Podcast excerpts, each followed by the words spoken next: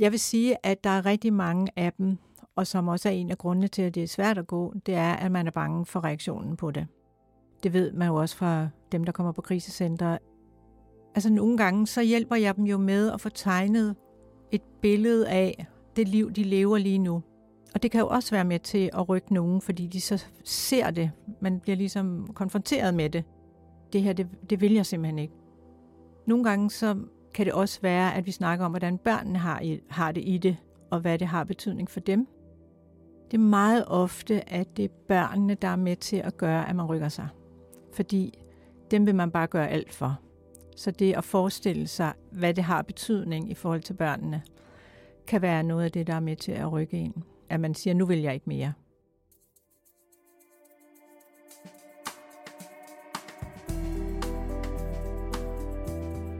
Velkommen til Volden og Skiller, en podcast, hvor vi taler om de allervigtigste spørgsmål, der er forbundet med at leve eller have levet i et voldeligt forhold.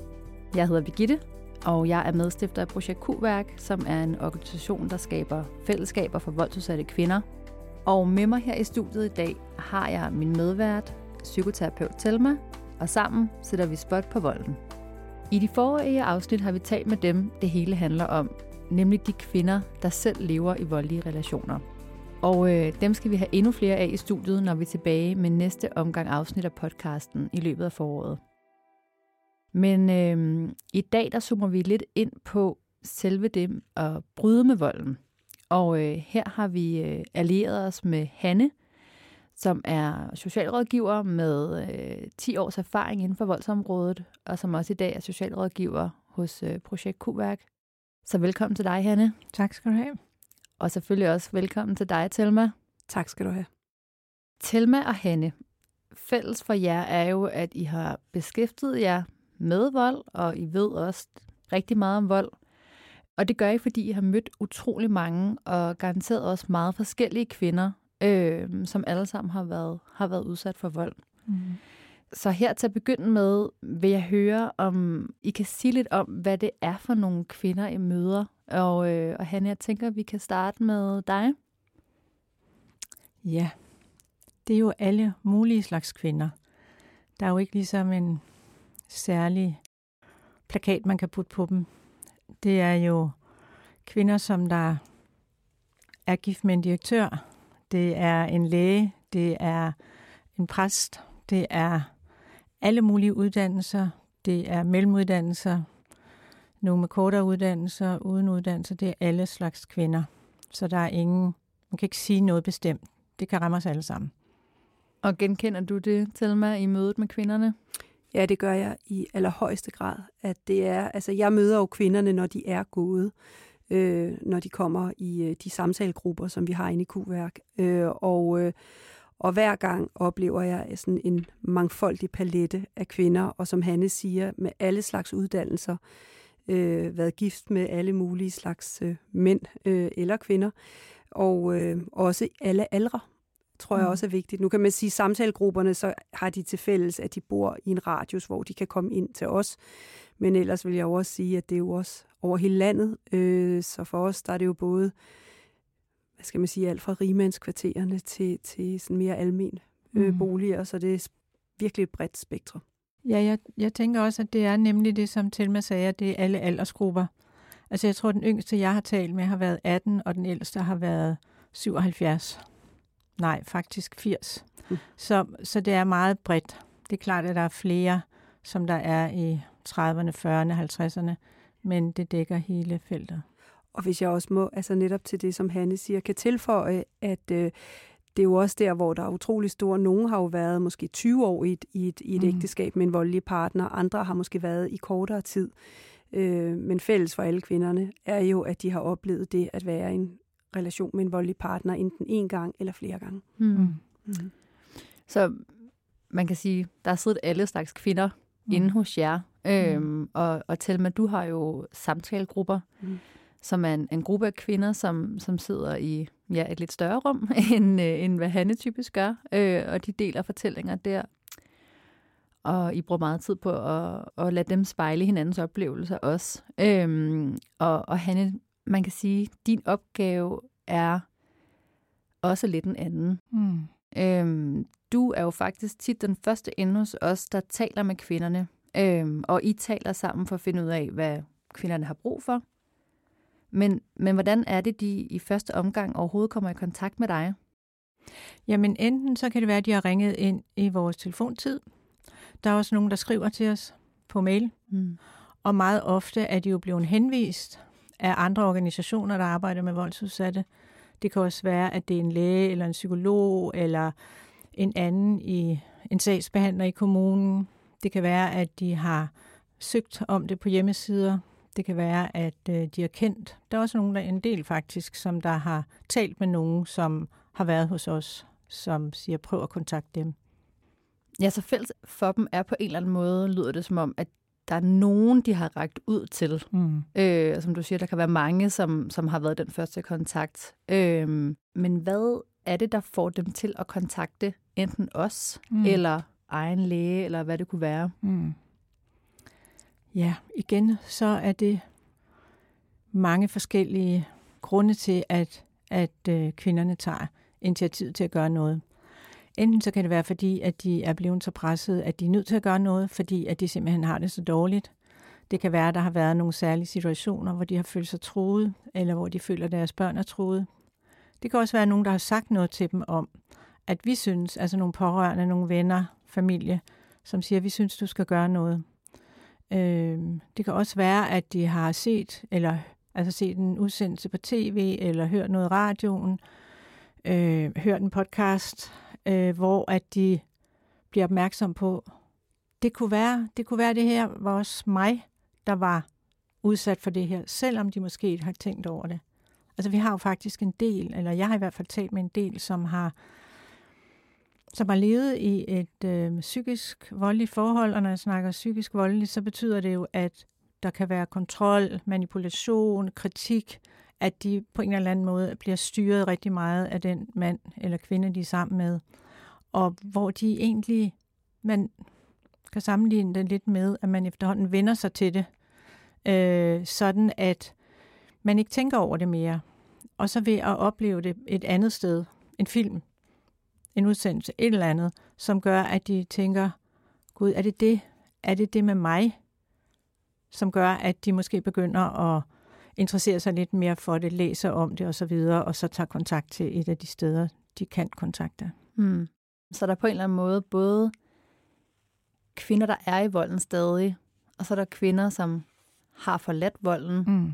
men først måske lige er blevet opmærksomme på, at de er udsat for vold. Mm. Og så er der måske nogle kvinder, som har været på krisecenter eller ja. været i et andet rådgivningsforløb, men som stadig har noget, der gør, at de har behov for at snakke med dig. Ja. Ja. ja. Og lad os prøve at dvæle lidt ved dem, som, mm. som stadig er i volden til at starte med. Øhm, hvad, hvad taler du med dem om første gang, I taler sammen? Altså dem, der stadig mm. er i den voldelige relation? Ja, jeg har jo ikke sådan en manual, så man kan sige, at det er lige præcis de her ting. Men det, der er det vigtige for mig, det er, at, at de kvinder, jeg taler med, som er i volden, at de føler sig mødt og respekteret for den situation, de står i lige nu. Fordi hvis der er noget, som kvinder, der er i vold eller har været i vold, oplever, så er det jo skyld og skam. Ikke kun hos dem selv, men også ved, at andre bebrejder dem. Hvorfor gik du ikke bare? Eller du kan da også bare, og det kan da ikke være så svært, og så videre. Så det at kunne møde dem og forstå dem, og sige nogle ting, øh, som gør, at de føler sig genkendt, at de føler, at de er respekteret, selvom at de er i en voldelig relation, og de et eller andet sted godt ved, at her vil jeg gerne væk fra.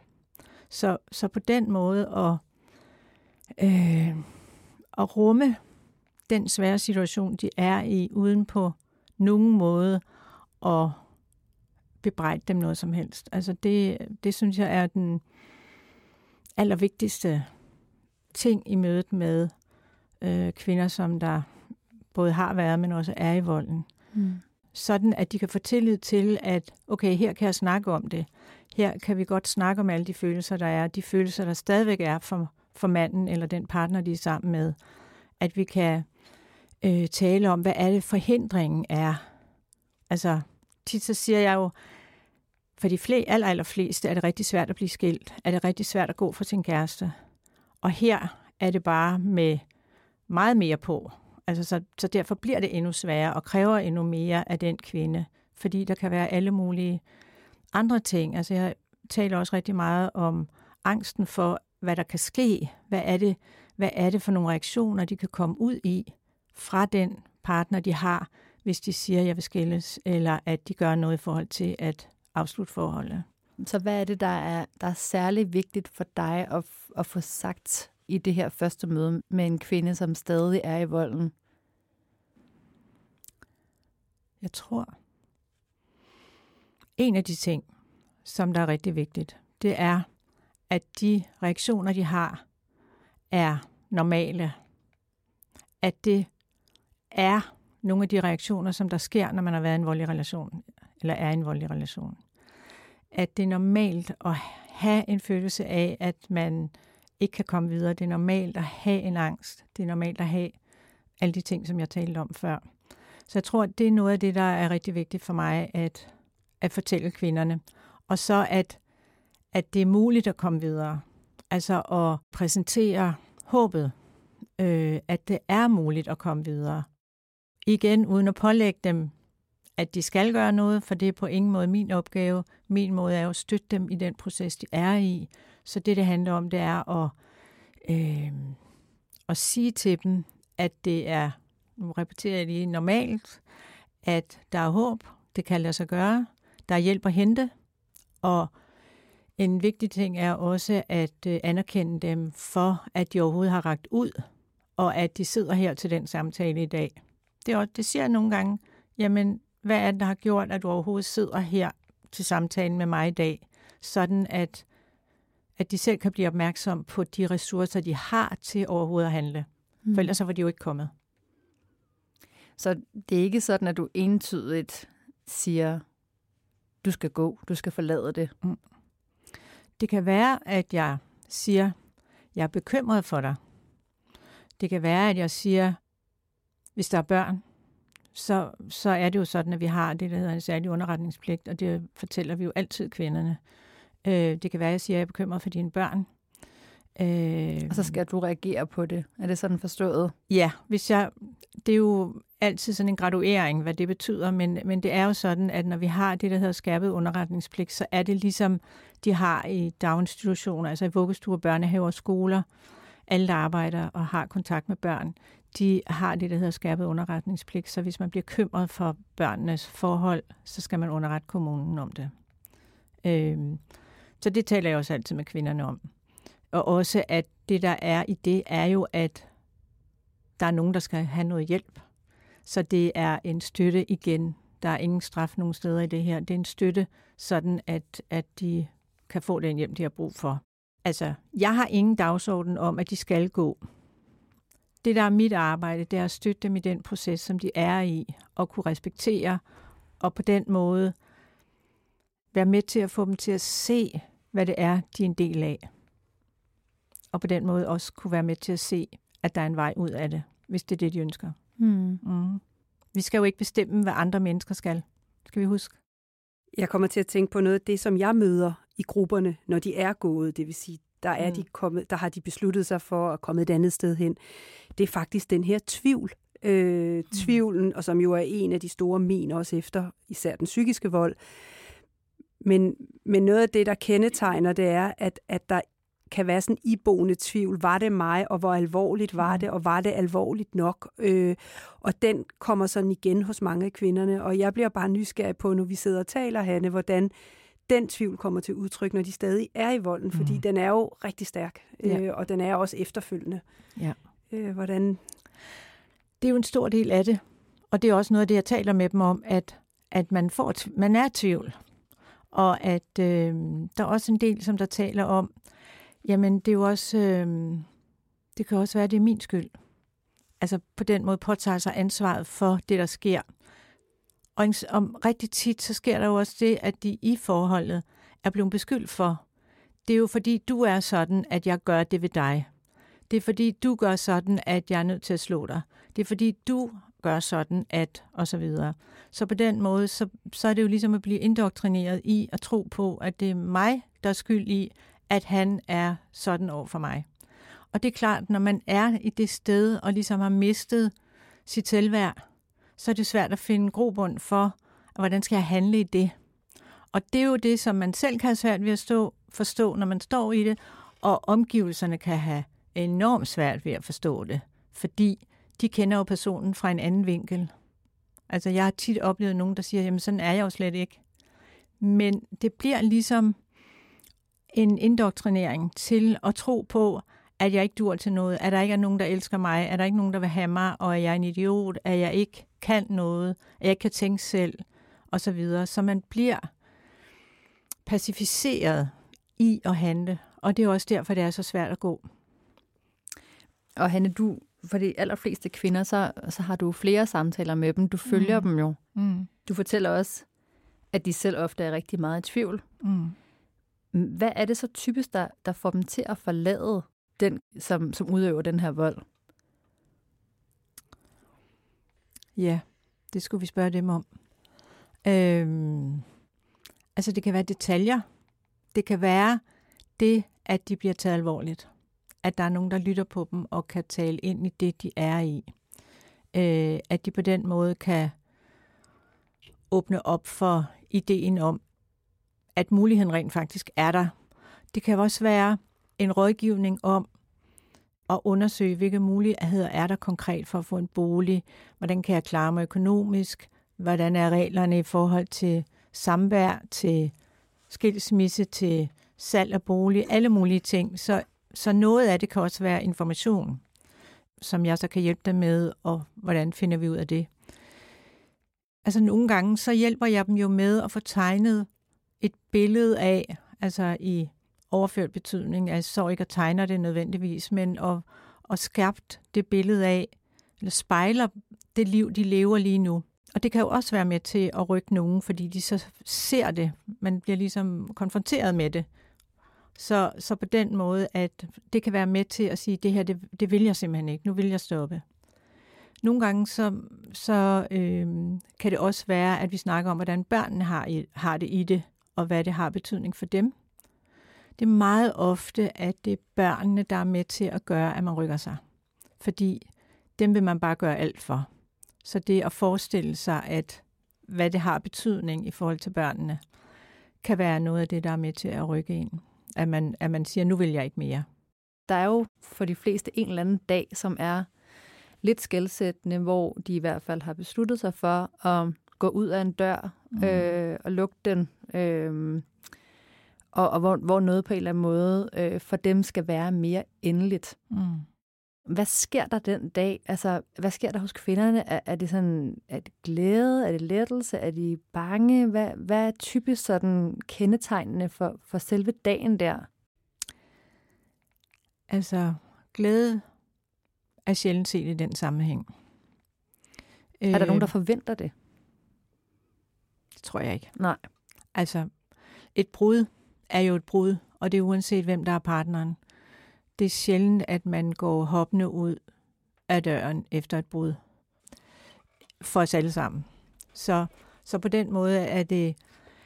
Jeg vil sige, at der er rigtig mange af dem, og som også er en af grundene til, at det er svært at gå, det er, at man er bange for reaktionen på det.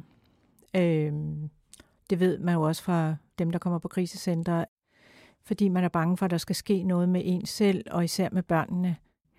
Så jeg vil sige, at det er uro, det kan være angst, det kan være ensomhed. Altså, det kan man måske ikke kalde en følelse, men det er i hvert fald en del af det, som der er mange, der går med. Men jeg tror faktisk, at den der bekymring for, hvad sker der nu? Hvad bliver det næste skridt fra ham? Kommer han? Ringer han? Hvad er det, der vil ske? Jeg har ikke set nogen øh, undersøgelser på det eller noget, men, men det er sådan, som når jeg sådan tænker tilbage, så vil det være det, som, som kvinderne taler om. Hvad tænker du, til mig? Ja, når de taler om, at, at, øh, der, at der oplever jeg også, at, at de ofte beskriver altså en kæmpe udmattelse, en mm. kæmpe... Mm. alertness, altså Ja. hele deres krop. Altså jeg tror også rigtig mange på en eller anden måde er i en form for chok Mm.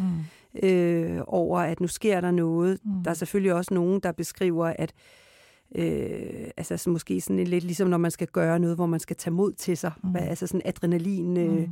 men, men jeg kan meget godt genkende det, du beskriver, Hanne, og det er jo også det, der gør, at når de er gået og kommer i grupper, alt efter hvor lang tid siden det er, hvordan de har arbejdet med sig Mm. selv, hvilken hjælp de har fået, der er jo så meget, der spiller ind, Mm. at, øh, at der jo også, altså, nogle gange får de det jo faktisk værre, Mm. øh, og, og, og det gør de jo ikke set bagud. Det er jo stadig bedre, at de gik, men det er jo fordi, pludselig kan de mærke Mm. mm. alt det, de har været nødt til at lukke ned for, da de var i forholdet. Ja. Og det er jo, øh, der kommer nogle gange mange kropslige og følelsesmæssige regninger, ikke? og der Jo. er jo også mange, der får PTSD og kompleks PTSD, fordi det Ja. er jo været voldsomt, det de har været Ja. i. Ikke? Altså jeg tænker, jeg har arbejdet i mange år, har jeg også arbejdet med stress. Mhm. Og mange af reaktionerne er de samme, Ja. fordi det at være i en voldelig relation er jo, at man hele tiden er oppe i en alert-tilstand. Ja. Og det vil sige, at man lever faktisk under stress. Og når man så går fra det, så er det ligesom, at man er nødt til at blive i det, fordi man ikke ved, hvad der kommer til at ske, og samtidig punkterer man også. Mm. Altså det er jo sådan en, en dobbelthed, der er i det, så man bruger alle ressourcerne på det, og fordi man, man bryder forholdet, og nogle gange er det jo ham, der har brudt det som en straf, Mhm, øh, så, så forsvinder det jo ikke. Det forsvinder ikke.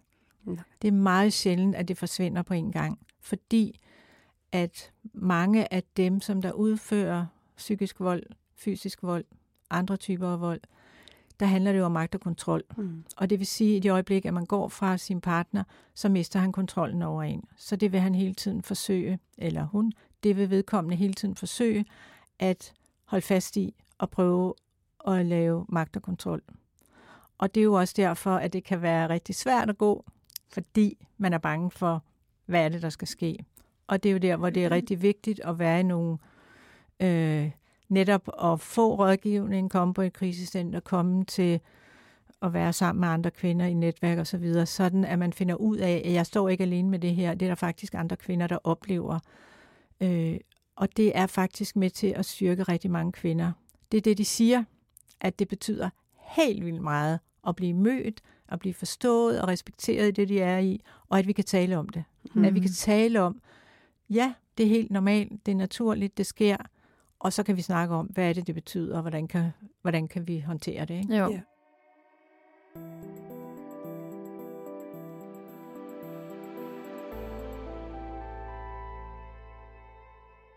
Som vi begge to også beskriver, er der ufattelig mange ting på spil fra, at man beslutter sig fra at gå, til det rent faktisk sker.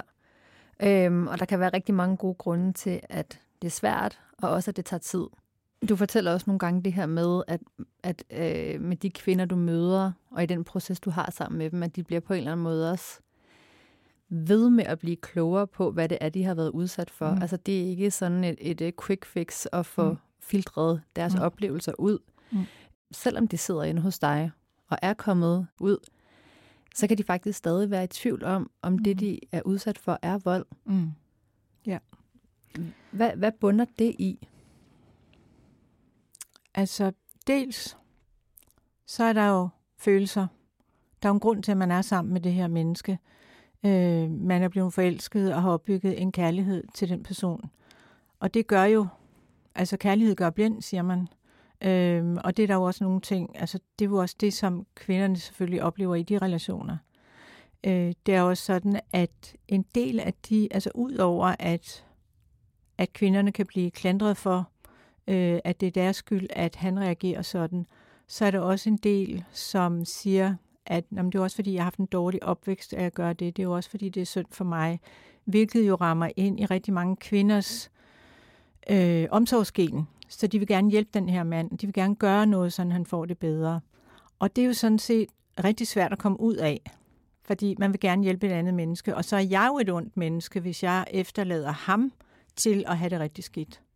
Så der er jo alle mulige spind ind i det, som man skal have, som man skal have kigget på mange gange, for at se, at det er der, jeg lander. Ah, nu var det der, jeg landede igen.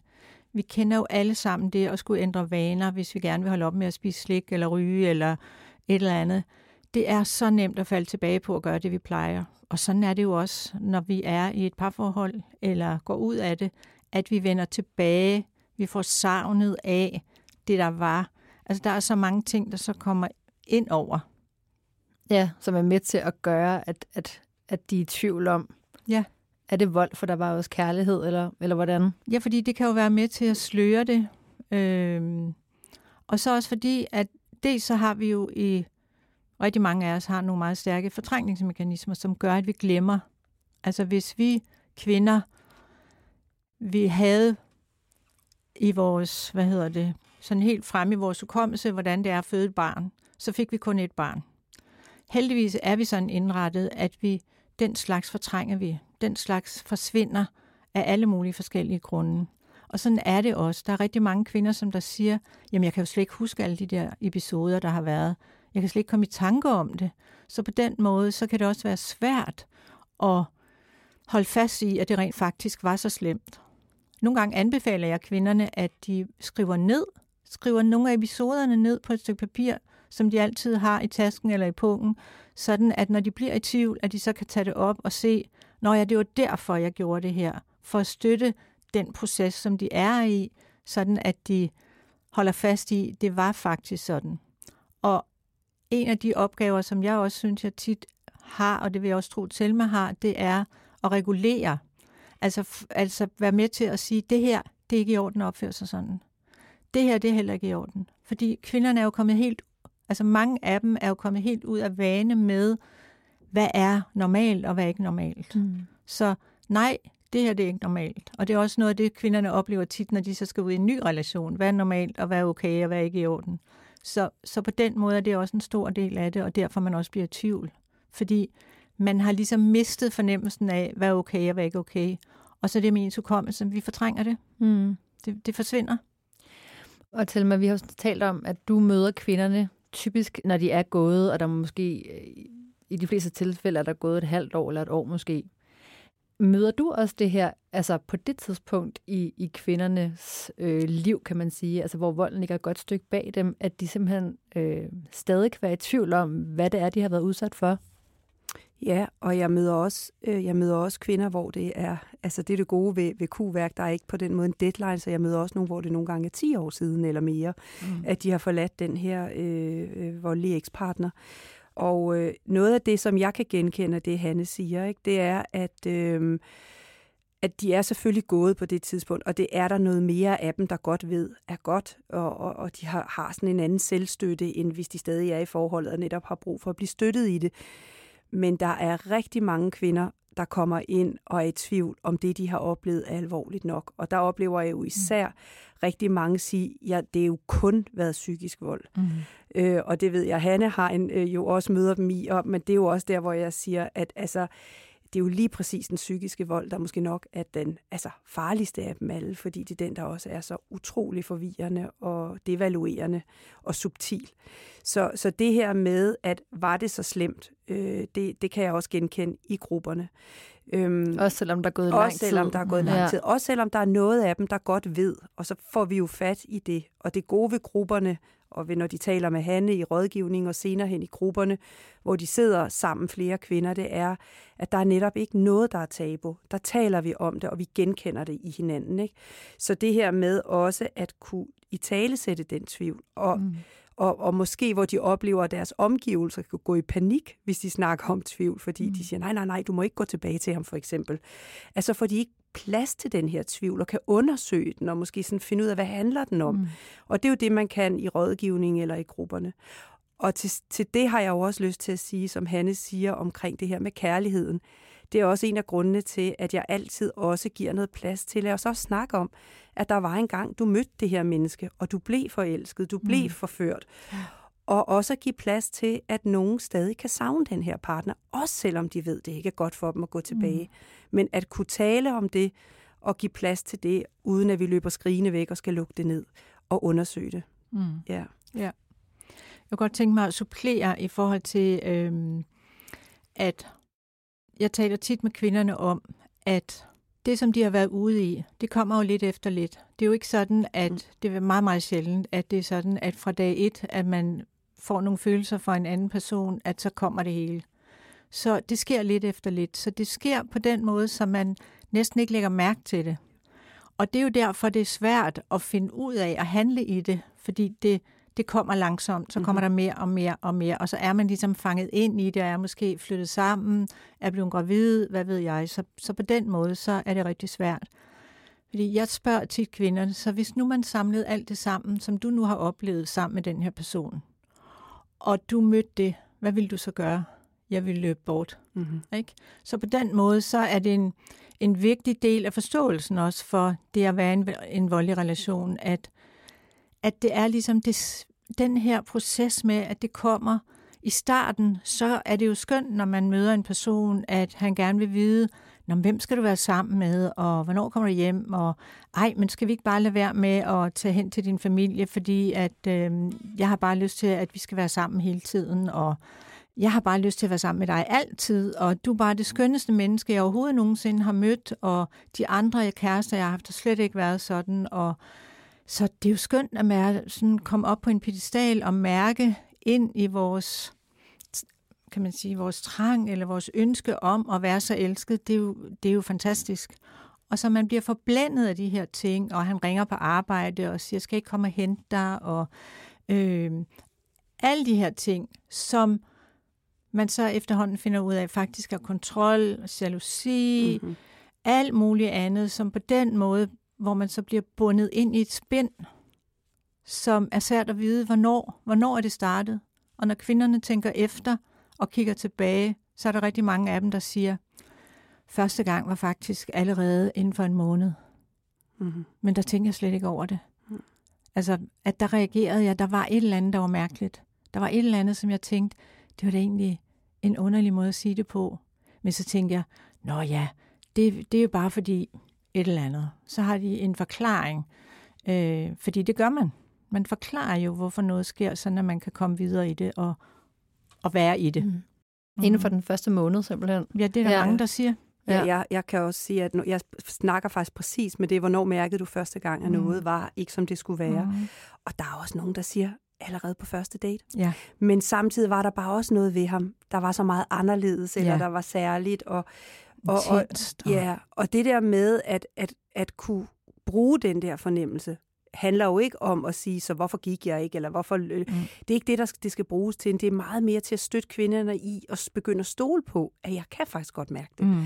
At, at nu hvor de er gået, eller er i en proces, at så kan man bruge den viden om sig selv, og begynde at arbejde med, hvordan kan jeg støtte mig selv fremadrettet, i at faktisk at lytte til de signaler, jeg får fra min krop. For de er der. Øh, og det er jo gaven i det, det er, at øh, de har en klog krop. Ja. Ikke også? Det, det, nogle gange skal vi bare igennem nogle ting, før vi også begynder at stole på det. Mm. Og så i øvrigt det, du siger, Hanne, med, at man bliver så... Altså, jeg får også lyst til at sige, der er jo også rigtig mange kvinder, der har sagt fra undervejs, og så er det blevet vendt imod dem, ja. eller blevet fordrejet. Så, så det er jo heller ikke sådan, at de, de får sagt fra undervejs, mm. men at øh, de bliver bare ikke mødt i det, og det er jo det, der skiller et, et, et dysfunktionelt voldeligt, altså mm. med en voldelig partner, øh, fra at være en, et almindeligt forhold med problemer det er, at der er ingen lydhørighed, vel? Mm. Det hele bliver vendt tilbage til dem, er det ikke? Altså... Jo, man kan sige, at det er der, de får straffen. Præcis. Ikke? Altså, så kommer der jo en straf, enten ved fysisk vold, eller ved, at de bliver nedgjort, eller sagt, jamen du også bare, eller ja. bliver kritiseret, eller... Ignoreret, som ignoreret. Også. øhm, og det er jo også det, som der... Øhm, der er jo sådan et system, når man er i en voldelig relation, som, som der er nogen, der har ja, som der kan, bliver kaldt voldens cyklus, mm. som kan vare lige fra sekunder til dage, alt muligt andet, men hvor at, at det her med, når man så er i, i den gode, i det grønne, som man bruger, mm. så er det der, hvor det er rart at være. Mm. Og så, så kan der være en optag til et eller andet. Og så er det, at der kommer et udbrud. Mm. Øh, og det, der tit sker, når der er et udbrud, det er jo, at så, så enten så kan det være, at der er nogen, der, der nægter, at de har gjort noget dem er der nogle af, men de fleste vil gå ind og sige, ej, men jeg er også rigtig ked af, at jeg gjorde det, og jeg mente det jo heller ikke, og det var også fordi, og det var også fordi, du sagde sådan, eller det var også fordi, at min opvækst, eller noget på arbejde, en eller anden forklaring. Og så, øh, jeg kalder det at komme med gaver. Altså man prøver at købe den anden ved at sige, jamen skal vi ikke også øh, tage på weekend sammen? Skal vi ikke, øh, nu kan du få den her, som jeg har et eller andet kommer med noget, de engang har sagt, de gerne ville have. Og det, der sker, det er så, at man bliver ført tilbage til den gang, man mødte hinanden og bliver forelsket. Mm-hmm. Og så kommer man jo, så får man håbet mm-hmm. om, at det kan lade sig gøre, at det her, det bliver rigtig godt igen. Yeah. Så det er jo også, i det øjeblik, at jeg forklarer det for kvinderne, altså, jeg tror, at det er 99 ud af 100, som kan sige, ja, det genkender jeg yeah. så godt. Yeah. Og det at kan se, at det er sådan et mønster, man bliver en del af, det giver bare rigtig, rigtig meget til at kunne se, at det er fordi, jeg hele tiden kommer tilbage til håbet, og jeg kommer hele tiden tilbage i følelsen fra min forelskelse, øh, at det er der, det er der, at det, hvis man skal sige, det går galt for mig, mm. hvis det var mig. Ikke? Yeah. Fordi at så er jeg på fluepapiret igen, som jeg kalder det. Ja, det er ja. et godt ord. Og dermed, at der enten at de, de giver gaver, eller du ved, bringer dem tilbage. Jeg hører også om eksempler, hvor at at for eksempel, hvis der har været det, du kalder udbruddet, mm. ikke? det her med, og det kan jo være alt muligt, det kan være jo voldsom kritik, mm. det kan være ydmygelser, det kan også være ignorering, men uanset hvad, så kan nogle gange kan det også være så voldsomt, at, at man, altså partneren, den, den voldsudøveren, kommer aldrig at sige undskyld, mm. men at den, der er udsat for det, det bliver så voldsomt at blive ignoreret, for eksempel ja. i lang tid, at, at øh, den voldsudsatte faktisk ender med at sige undskyld for noget, de ja. tit ikke ved, hvad er som måske startede med, at de kom på banen og sagde, hey, jeg synes, det er svært, og sådan og sådan. Mm. Og så for, øh, for den her partner fuldstændig vendt det hele rundt til, at det pludselig handler om, at de har krænket deres partner. Ja. Og så bliver de straffet, og så må de komme tilbage. Og ja. så er der jo en stor lettelse i systemet over at blive taget til noget. Mm. Vi har jo også hørt nogle af kvinderne tale om det her med, at jeg kunne blive så devalueret og krænket, og bagefter belønnet. Mm. Og så bliver det sådan en, ja. sådan en afhængighed af at blive belønnet. Ikke? Jo.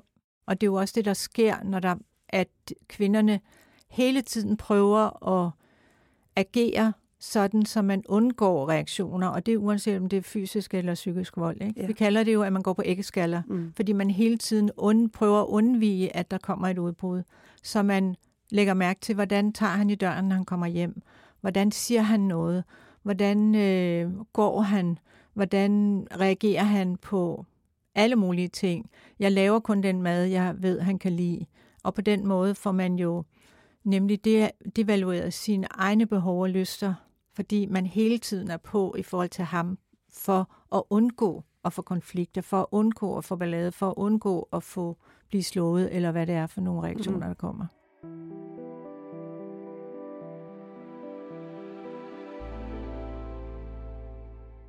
Og nu har vi jo både talt sådan helt om første date, den mm. første måned, og vi har talt en del om øh, den periode, som for nogle kvinder er meget lang, hvor, hvor man er i det, og mm. som du siger, Hanne går på æggeskaller, og på alle mulige andre måder at prøve at manøvrere i det, mm. øh, og være i volden. Og vi har talt en lille smule om, om kvinderne, som er formelt set ud af det voldelige forhold, mm. men øh, nogen vil opleve, at ekskæresten, eksmanden tager mm. kontakt og prøver mm. at fortsætte volden. Mm. Øh, men jeg ved jo også, at der kan være andre forhold, der gør, at man at kvinden selv er, er tvunget til at være i kontakt med, mm. med den her ekspartner. Mm. Øh, hvis man har fælles hus, fælles bo, og særligt ja. jo også fælles børn. Mm. Øhm, så så formål, altså forholdet er formelt afsluttet. Men, men hvad sker der så med volden, når, når, når man er tvunget til fortsat at have en eller anden form for kontakt? Mm. Jamen, den har jo alle mulige slags udtryk. Den kan jo, så den det, fortsætter altså? Ja. Eller kan fortsætte? Ja, ja, desværre så er det jo sådan, at det er det, jeg mente før, da jeg snakkede om magt og kontrol, at der er mange, som vil forsøge at holde fast i at få magten og kontrollen over kvinden. Øhm, og derfor så laver vi også sammen med kvinden, vi snakker sikkerhed. Altså hvad ligger der på telefonen, øh, at man skal sørge for at lade være med at have at de her steder, som man tit har haft, fordi det er jo også en måde at have kontrol over hinanden på. Øh, hvad har han haft adgang til af mine konti rundt omkring, på både i bank, i uh, telefon, i, på Google Tjeneste, uh, øh, hvad det nu hedder det hele. Ikke? Øh, så det kan være en måde at gøre det på, men det kan også være økonomisk at øh, forhale et hussalg, forhale, øh, at der bliver lavet en uh, skilsmisseaftale ved at dukke op til møder i øh, familieretshuset, der kan være alle mulige ting, som der, man kan forhale det på, og som der selvfølgelig er en risiko for, at det vil ske. Øh, det kan også være, at, øh, at det er i forhold til, til børnene, at man bruger børnene øh, på den måde i forhold til samvær, at, øh, og det kan gøres på, altså det tænker jeg, at det kunne der laves en podcast om i, i sig selv, så jeg vil ikke sådan komme i dybden med det. Men jeg vil jo altid opfordre til, det kan man håndtere. Det kan være rigtig ubehageligt, det kan være slemt, og nogle gange bliver det også værre, end det var i relationen. Øhm, ja, nu blev der lige en tænkepause hos mig, fordi det, der er vigtigt, altså i min optik er det jo vigtigt at lade være med at blive i noget, som er rigtig, rigtig skidt og rigtig, rigtig dårligt for en, fordi man er bange for konsekvenserne. Selvom de også kan blive værre. Der er hjælp at hente. Det er altid det, man skal huske. Der er hjælp at hente. Der står masser, der er parat til at hjælpe en derude. Og det er det, der er vigtigt at huske på, selvom det er svært. Så til mig, selvom jeg startede med at sige, at du jo øh, først har med kvinderne at gøre, efter de har forladt volden, så, så noget af det, Hanne siger, det er jo, at volden kan jo fortsætte mm-hmm. på, på mange måder. Øhm, hvordan arbejder I det med grupperne? Altså, øhm, ja. Ja, fordi man kan sige, der er jo, der er jo, der, jeg synes, der er to slags, ikke? Altså, der, der er også dem, hvor der, det er også det, Hanne sagde, der er dem, hvor, hvor altså, der ikke er kontakt mere med manden.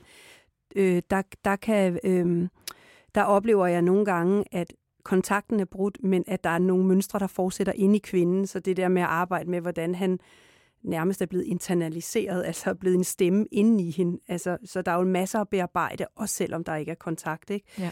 Øhm, og øh, der er også dem, som lige når de kom ud af forholdet, så knoklede de bare på og skulle overleve og havde børn i 5, 6, 10 år. Og så kommer de netop, som han også siger, det der med at arbejde med, at konsekvenserne kan komme 10 år efter.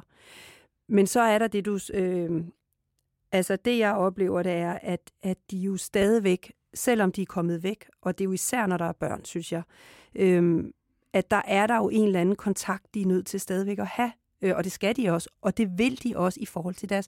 Nej, de vil ikke have kontakt med ekspartner nødvendigvis, men rigtig mange er jo interesserede i at få det til at fungere med børnene. Øh, men der er jo stadigvæk en kontakt, og den bliver de stadig påvirket af, og jeg kan godt opleve, at... Øh, at vi, altså den måde, vi taler om det på, det er, hvad det er, der sker i dem, når der kommer en sms, når der kommer en mail, og hvad er så deres muligheder, for de er ikke sammen med ham mere. Men det der med at begynde at opdage, jeg tager stadig hensyn. Øh, jeg har stadig, bruger mm. stadigvæk en time på at svare på en sms. Det der med at begynde at opdage, hvad er det, jeg stadigvæk bliver påvirket af, og hvordan kan jeg derfra begynde at sætte nogle grænser, eller stå ved mig selv på en måde, så jeg ikke hele tiden er, skal forsvare mig eller forklare mig over for den her ekspartner. Ja, det er jo meget det der med, som jeg talte tidligere om, den her indoktrinering. Ja. At det er jo den, som der hænger ved som du kalder det der med at være, at man kalder det internaliseret, ikke? Ja. det er jo, fordi man er blevet indoktrineret til at tro på, at det er mig, der er dum, eller tro på alle de her ting, så man går og stiller spørgsmålstegn ved sig selv. Jeg kan huske, at jeg havde engang et forløb med en kvinde, som, som sagde, nu har jeg taget neglelak på. Det var enormt grænseoverskridende. Nu hører jeg den musik, som jeg har lyst til at høre. Det var helt vildt. Altså sådan nogle ting, som vi andre jo ville tænke, what? Mm. Men det er sådan, det er for nogen, og det er jo bare det, der er vigtigt at, at vide, sådan at man kan møde det, at det kan være små ting, men det er det, der gør forskellen på, at man overtager sit eget liv igen. Mm. Det er jo sådan, det er. Det er, at man skal overtage sit eget liv en gang til. Mm. Og, og man kan sige, normalt, når man bliver skilt, hvor der ikke er alle, hvor der er psykisk eller nogen som helst former for vold, så skal man også finde sig selv i det nye liv. Det er en normal ting, når der er et brud. Her, der er det igen, som jeg sagde tidligere, der er der meget mere på, fordi at jeg har mistet ideen om, hvem jeg var.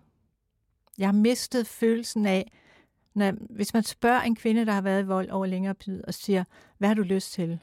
Så ved de det ikke. De skal først til at finde ud af det, fordi de har lukket ned for deres lyst mm. øh, på den led.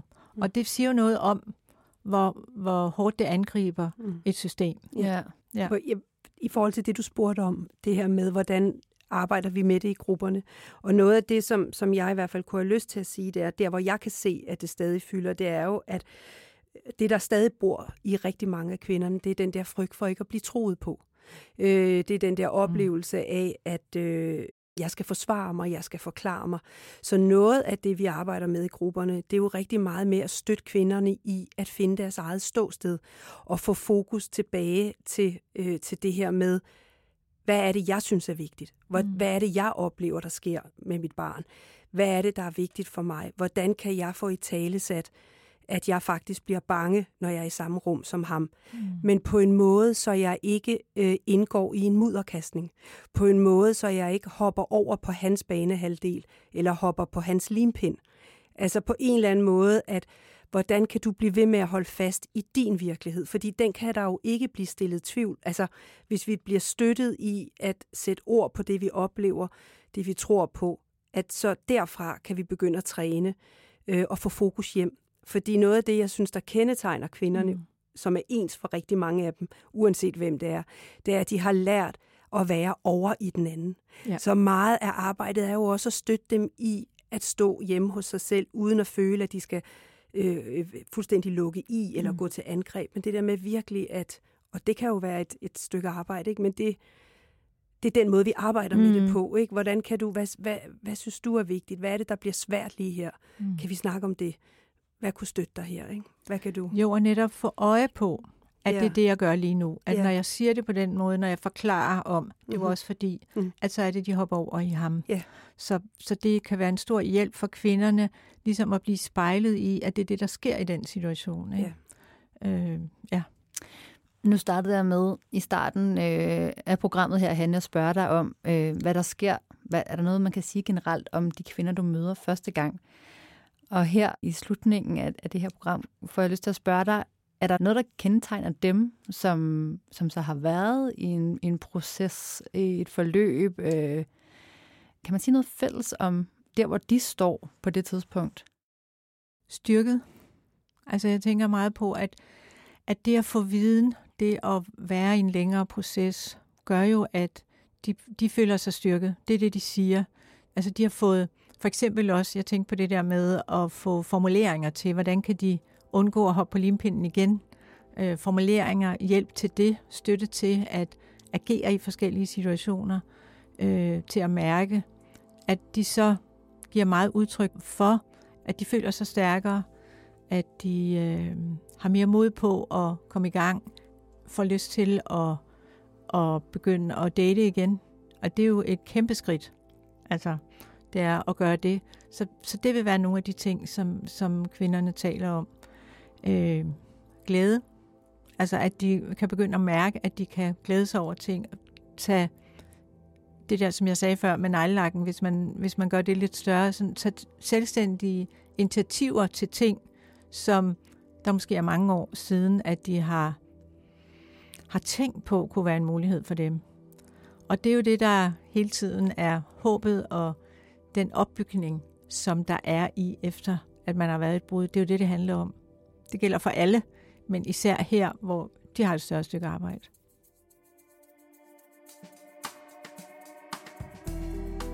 I de her programmer, der plejer vi jo at slutte af med, at kvinderne får mulighed for at give et godt råd til dem selv, altså den gang, hvor de var i den voldelige relation. Og det er også derfor, jeg får lyst til at spørge ind til et godt råd til dem, der står med volden helt tæt på. Kan du, Hanne, give de kvinder et godt råd, altså dem, der står over for at skulle forlade deres voldelige partner? Ja, jeg er jo ikke så vild med det her med at give gode råd på den måde. Men dog vil jeg så sige, at det, at der er rigtig, rigtig vigtigt, og det er nok et godt råd, det er at søge hjælp. Få hjælp hos nogen. Kom ud af ensomheden og isolationen omkring det her. Det, det tror jeg, det, det er det aller, aller vigtigste. Det er at snakke med nogen om det, så man på den måde kan bryde den skyld og skam. Så søg hjælp. Det vil være mit bedste råd, når jeg bare skal komme med et.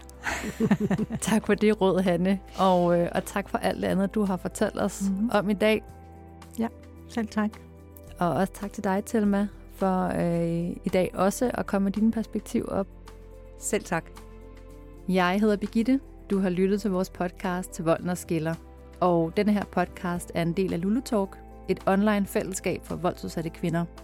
Her kan du få viden, inspiration og møde andre kvinder, der også har haft volden tæt på. Og du finder os på lulutalk.dk.